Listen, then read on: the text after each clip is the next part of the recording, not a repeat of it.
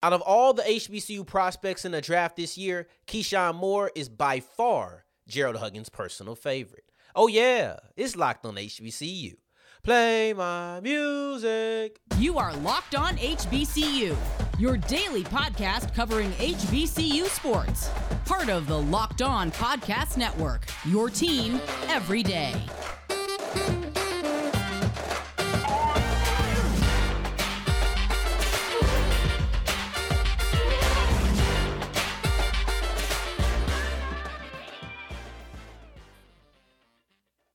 What's going on, family? Welcome back to another episode of the Locked on HBCU podcast, your number one daily one-stop shop for everything HBCU athletics, Monday through Friday, part of the Locked on Podcast Network, your team every day. And I, of course, am Darian Gray, a.k.a. the Mouth of the South, Texas Southern alum and former TSU Herald sports editor. Thank you for going on this journey with me, making Locked on HBCU your first listen of the day every day. And remember, just because the mic cuts off does not mean that the journey is over. It just means it's time to follow me on Twitter at South Exclusives. You can see it right there at the bottom of your screen. But if you don't, that just means you're on the audio side of things. Ain't nothing wrong with your TV or nothing. Ain't nothing wrong with your laptop or phone. Just means you're on the audio side of things. And don't forget the S on the end of South Exclusives. Now, Draft HBCU's Gerald Huggins comes on to talk about why Mark Evans is the best HBCU prospect in the draft, why Emmanuel Wilson is still a high-profile player despite the fact that he more than likely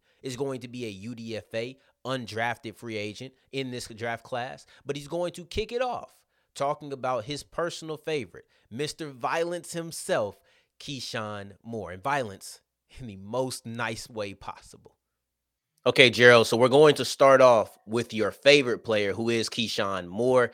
And it's a player who you don't have number one, but it's a personal favorite to you. Is it a style of play? Is it a versatility? What is it that makes him your personal favorite HBCU prospect this year? I guess, on top of, first I'll say I got a chance to get to know him. So right. That'll do it. Yeah. Great dude. He's a football player. Some guys like to play football. Some people love to play football. Some people are football players. He's a football player. It's what he was born to do. It's just but granted, so this out here, he could possibly be WWE champion one day. Just throw that out there. That is a possibility, which is really cool. When you scouting a guy, you're like, oh wow, he was one of the few HBCU guys. I think he's been the only HBCU guy to get the WWE NIL deal. That's just dope. But on the football side, his versatility is my favorite part. It's you can't. There's no one else in the draft that has played the amount of positions he's played on the defensive side of the ball at a high level too. By the way, he was a high level on the interior defensive line, on the edge, and he was a linebacker. Nobody else can say they did that. Nobody. Definitely not HBCU football. I'm still waiting for someone. I need to tweet it out again. Nobody can tell me someone that played nose guard 1, 2, 3, 4, 5, 6, 7, 8 backer. No one can tell me that someone ever put. No one in college football did it. So I just think he's a guy, you just can't miss on a guy that's 6'2", 280 pounds, 4.740, 35 reps on the bench. He has a tape. He played at JMU, played at one of the best JUCOs in college football, at Lackawanna Community College, that produced some of the greatest HBCU players you're going to see in this era. I'll just say that, in this era. And then he goes to Hampton, and he goes all conference in one of the toughest conferences in FCS, from what people say. What else did he need to do? And he went postseason play. The postseason All-Star games, he did exactly what he was doing. He interviewed well. He tested well. He had, how many bowl games he had? I think he was 2 or 3. Might have been 2. 2 bowl games. And he won MVP on his first one he was in. Right. So it's there's nothing else I think he needs to do to showcase that he is a top defensive line prospect, definitely in the FCS. And I just like versatility when it comes to defensive line, man. When you could just tell a guy he could go play 0 one play and he could go on the edge one play, let's throw you in the back as a backer. It's just, for a defensive coordinator, it's I don't got to do too much subbing in and out. It's a beautiful thing, So, all those factors, and it's the fact that, overall, you're just rooting for a guy like him, man. Just rooting for him. Very humble guy. hardworking guy. Just rooting for him. And you spoke about his versatility. He did all of these things in college. You would assume he probably won't do all of those things in the league. He'll probably stick to one, maybe two, depending on where he is, but likely one position. Mm-hmm. What do you think suits him best on the, if he makes it to the NFL, what position would you like to see him at? Man, I'd like to see him at 3-tech, man. I really would. 6'2 and change, 280 pounds, a little bit plus. I mean, he carries 280 better than most. I mean, I'm not saying he's Aaron Donald, but I mean, he can't. No one thought he was 280 pounds. I did not think that Keyshawn Moore was 280 pounds. Right. Most people thought he was 240. Like I did. I think he was 245. He came in, I think, well, he used to be like 220 pounds. I believe that when he was in JUCO. He wasn't a big guy. And then, like, his body just carries that weight so well. He has the strength. He has the quickness. I think a lot of guys are going to have to start making this decision. These kind of oversized edge guys are getting small. They ain't a lot of big edge guys anymore. You know what I'm saying? The Charles Johnsons of the world, the Greg Hardys, I'm a Panthers fan, so I'm going to name the two big guys. But, it's just not a lot of just huge 290-pound edge rushers. You know what I'm saying? And, like, for a guy like him who has the ability to, rush the pass from all across the board, and he has the speed to beat offensive linemen on the interior, and more than likely he's stronger than most of the guys that's blocking him too. So you put that on the interior, and nowadays some of the best pass rushers might be on the interior defensive line now. It's not like it used to be. Like, we got guys like Chris Jones that are routinely getting double-digit sacks. Like, it's nothing. I mean, you got Quentin Williams. You got so many young, just amazing interior pass rushers, man. And I just think you create that pressure up the middle, you make a quarterback way more uncomfortable because now it's right in his line of sight. He can't see the edge rushes coming for the most part. So for a guy like Keyshawn Moore that has the versatility and athleticism to be able to move all across the board, I just think 3-tech would be the best spot for him. In a good system, a 3-tech and a 4-3 or a 5 technique, 4-I-ish, and a 3-4. I can see it too. I think those are the best suits. I agree.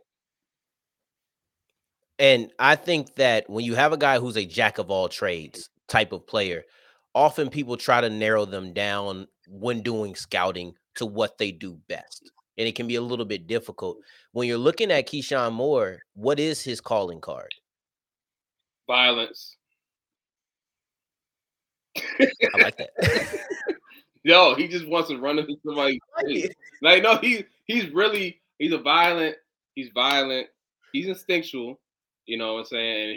And he's disciplined. From me watching tape, he's very disciplined with his keys, he's disciplined with his hands and his hand placement, disciplined with his leverage. Doesn't get a ton of penalties. I like him. I think his best quality being violence is. I know it sounds very cliche because, you want all your defensive linemen to be violent. Yeah, but every defensive lineman is not that violent. They're just not. Some make it to the league. I don't know how, but some are just not that violent. He loves it. Like, bring on the double team. Bring on the triple team. He doesn't care. He's still going to make sure that your job is going to be way harder if you try to block me. Definitely with one person. So for a guy like him, his violent nature, his violent hands, his violent hip and shoulder turn at the top of his rushes, his violent block shedding, which is most important because he just gets got. When he locks out on you and he wants to get rid of you, you're going wherever he decides he wants you to go. Listen, everybody has their mistakes where sometimes he might let someone in his chest every now and again. It happens. But for the most part, he's engaging first. He's getting those big, strong hands on people. He's locking them arms out. And he's going to roll his hips into you, and then he might knock you off your butt or right off the line of scrimmage. So for him, the violence, if he keeps that, like he just goes into a camp and just first one-on-one or first board drill, whatever they do, he just run into somebody's face. That's what he's going to do. No doubt. That's his nature. And I love that about him. Everything about him is violence. No, I love it. And going forward, we're going to talk about a prospect who is one of your personal favorites for the undrafted free agents, not guys. So basically this is somebody he doesn't think is going to be drafted. but it's still a player he likes a lot. And we're talking about Fort Valley State's Emmanuel Wilson as we continue with Locked on HBCU. Before we get into that, today's episode is brought to you by Built Bar. Go to built.com, use the promo code LOCKED15, and you'll get 15% off your offer. But I understand that not everybody has the patience. Some people who have tasted Built Bars said, I can't wait for shipping. And as somebody who eats Built Bars on a regular basis, I would understand that. And if that's how you feel, go to Walmart. Go to Sam's Club, get you a 4-pack, get you a 13-pack, and there'll be instant gratification for you. Now, me personally, I do like to go to built.com and save myself a little bit of money. I prefer to save a little money rather than exude that I have no patience. So I like to go to built.com, use the promo code LOCKED15, check out some of their newest flavors. My personal favorite is s'mores Built Puff at the moment. Used to be Built Blueberry Muffin, but right now, moving with that s'mores Built Puff.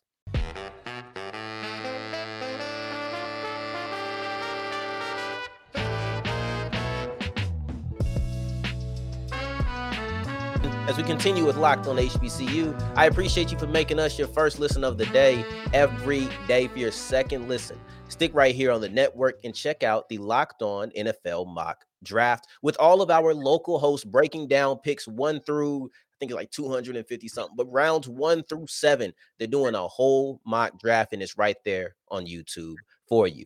Now, as far as HBCU prospects go, and some of our HBCU prospects will be picked in that draft. I have Gerald Huggins of Draft HBCU here to talk about one of his favorite undrafted free agent prospects, and that's Emmanuel Wilson out of Fort Valley State. You have him in the draft guide as a ceiling of being a UDFA. Do you think this is the correct slot for him, or do you think he's somebody who should garner some late round attention as well? I guess most of my analysis on him is like, okay, yeah, he should be drafted, no doubt. Mm-hmm. He should be drafted.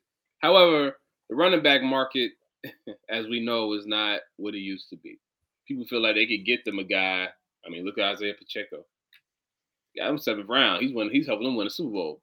You know, people just believe that you don't need a running back in the first day or two to get someone that's consistently be a solid ball carrier, pass protector, and catcher out of the backfield for you.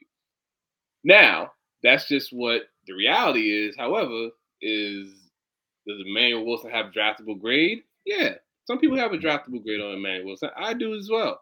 But, just the way the world works, I was okay. Worst case for him, he is preferred free. I mean, like, he's literally – right after the draft is done, Emmanuel Wilson's getting a call, or 2, or 3, or 4, or 5. I've seen that he's visited with the Packers and the Panthers as of now, which is solid because, the Panthers do have a need still. Miles Sanders is going to be the guy, but it wouldn't hurt to have a nice running back similar to Foreman, with the way they run, hard runner, downhill runner, one cut, can catch the ball at the backfield. And guess what? One cut, you got that 5'11", 230-plus-pound running back coming full speed at you. It's a shot. I know teams are going to bring him into camp. Preferred. Similar to, like, Marquise Bell being one of the higher-paid preferred free agents, undrafted rookie free agents. I can see Wilson being in that realm. Like, yeah, he's going to probably make it to someone's camp and probably make it to, like, at least bare minimum. Bare minimum make someone's practice squad, but Wilson will be in the picture. Yeah, his teammate Shamar Bridges just made the practice squad for the Ravens last year, so it'll be kind of a similar turn of events for former teammates. When I look at Emmanuel Wilson in the state of running backs, and I try to see where he looks or where he falls, I should say. Mm-hmm. For running backs, it's guys who can catch and it's guys who don't. It's kind of like, we have uses for both, but it's the haves and the have-nots. Where does Emmanuel Wilson fall? Because I know he didn't do it that much, so ejection. Mm-hmm. So maybe I'll change it. Where will Emmanuel Wilson fall? Emmanuel Wilson can catch the ball, right? He like you said, just not a lot of opportunity to, because they probably felt the reason waited for them to win was to listen. We got our bell cow. We're gonna run them. And that's fine. And I believe they have a solid quarterback down there who likes to push the ball down the field if he can. So, not a lot of dink and dunk. definitely from at the running back position. So I'm not too mad at that. So for me, I don't want people to knock him, you know, for his quote-unquote lack of production in the passing game. He just wasn't afforded that ability to do it. Now, what he can do is pass protect. Now, that's important. Yeah. So it doesn't hurt that you have a guy, okay, he's a small school guy. We know he can run. We know he can run. HBCU running backs, they know. If any scout knows that, we can know how to run because we're going to run a lot. Mm-hmm. And he pass protect. And at 5'11", 235, you're not just going to run through his chest. He has really strong base. He knows he has really strong hips. So when a linebacker or he ends up having to pick up a defensive lineman, he has the ability to get under them, roll his hips into them, and knock them the opposite way, give the quarterbacks more time to make a solid play.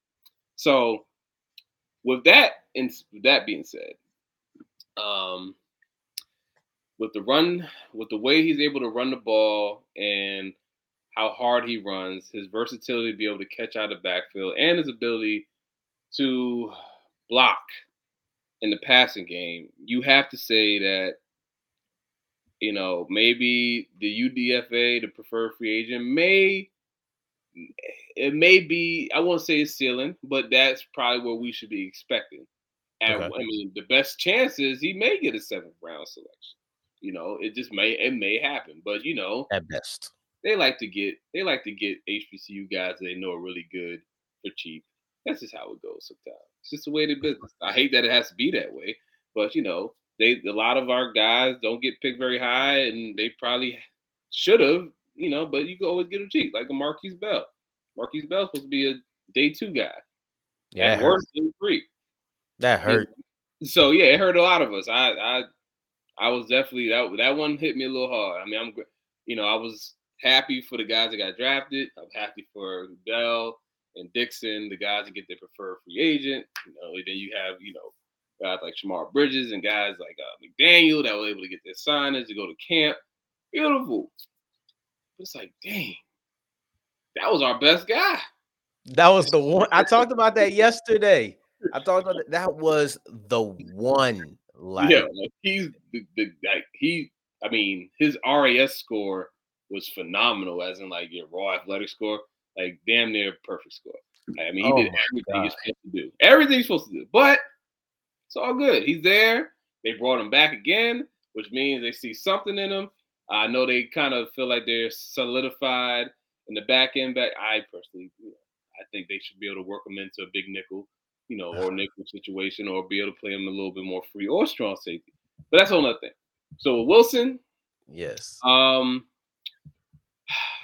team's gonna really enjoy him, man, because he's a very tough runner, and he seems like he's another good high character kid as well. So you know, I just want to shout out to.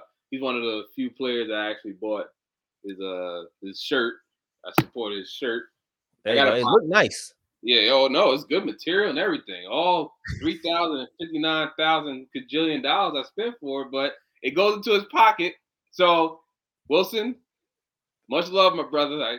Hopefully, but yes, this is beautiful. I mean, I'm gonna wear this when he gets drafted or he gets picked up. I'm going to make sure I throw on the shirt. You got to wear it Saturday. You got to wear it Saturday. All day. You start to finish, you got to wear it. Yeah, I'm wearing it. Listen, it's going to happen. I'm going to wear it. And, I just want to make sure that he understands that, he's defying the odds, man. I'm telling you, what happened with nothing shocks me anymore after what happened with Ronnie Thomas, man. I'm like, listen, that brother made it.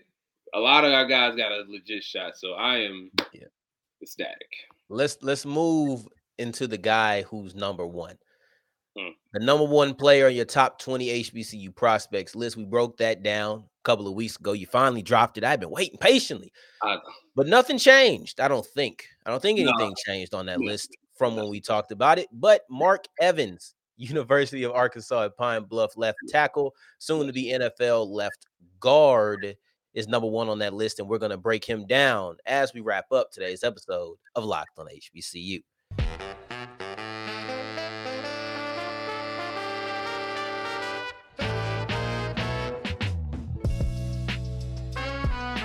And that's wrapping up today's episode of Locked on HBCU. I still have Gerald Huggins of Draft HBCU breaking down his favorite player, which was Keyshawn Moore.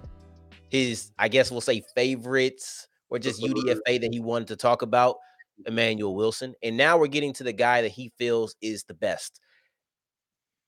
Mark Evans is the top HBCU prospect for you now. It wasn't that way a year ago. We thought it was Jordan Lewis. And I think we might have had Isaiah Land above Evans too. I'm not sure, but I know Jordan Lewis was number one.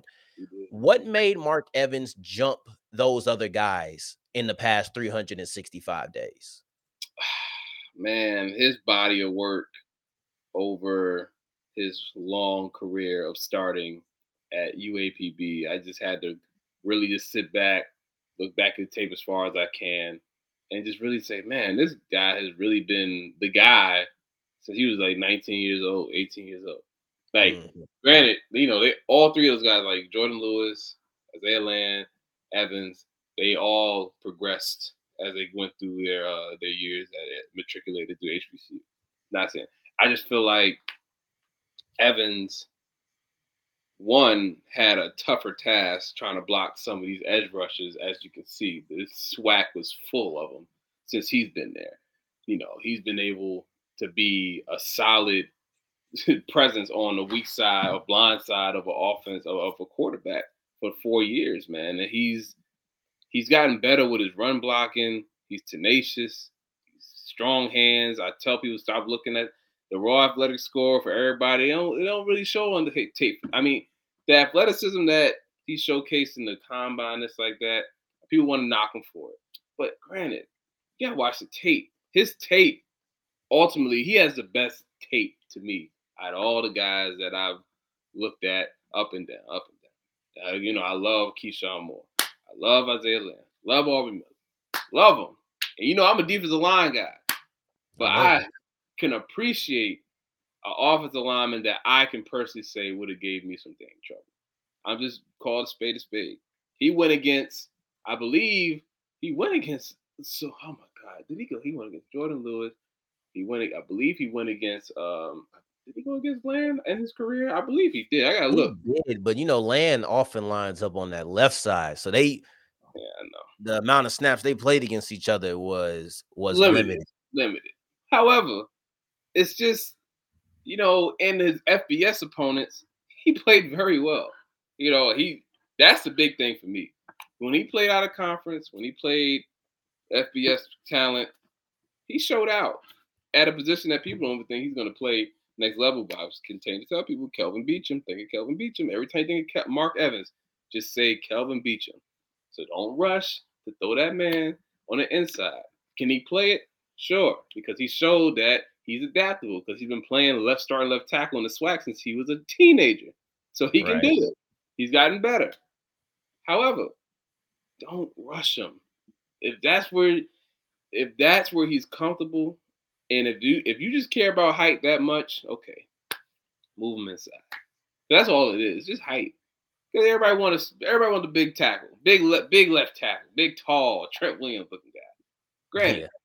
Granted, love Trent, amazing. But that ain't everybody's calling card. Kelvin Beachum is, you know, he's not Trent Williams, but guess what? You're pretty comfortable with having him on your blind side, and he's been since he's been in the league. So. But Mark Evans, his body of work, good character kid too. Interviews very well. Interviews amazing. Even when I was talking to scouts at the Shrine Bowl, interviews very well.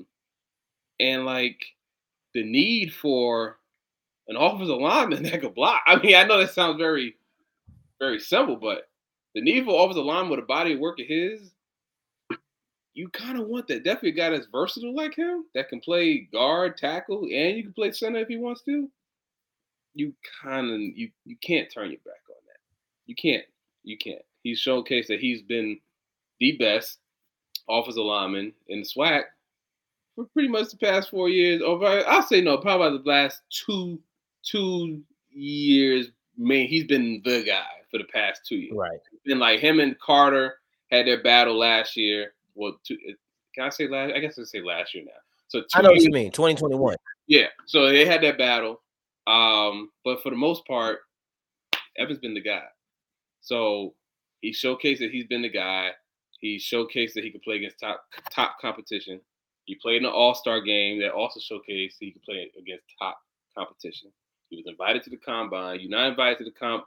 Oh, God, we'll see. Then Marquise Bell's about to ruin this statement for me. But more than likely, if you're an HBCU guy that's going to the combine, chances are you are in someone's thoughts for getting drafted. So let me just scale back on that because man, that Marquise Bell, I ain't gonna lie, that's gonna hurt me. That's gonna haunt me. You couldn't tell me he wasn't the guy. You know what? We're keeping it positive. We're gonna keep it on this year's person, and we're gonna knock on wood. He's gonna get his money back. No, 100%.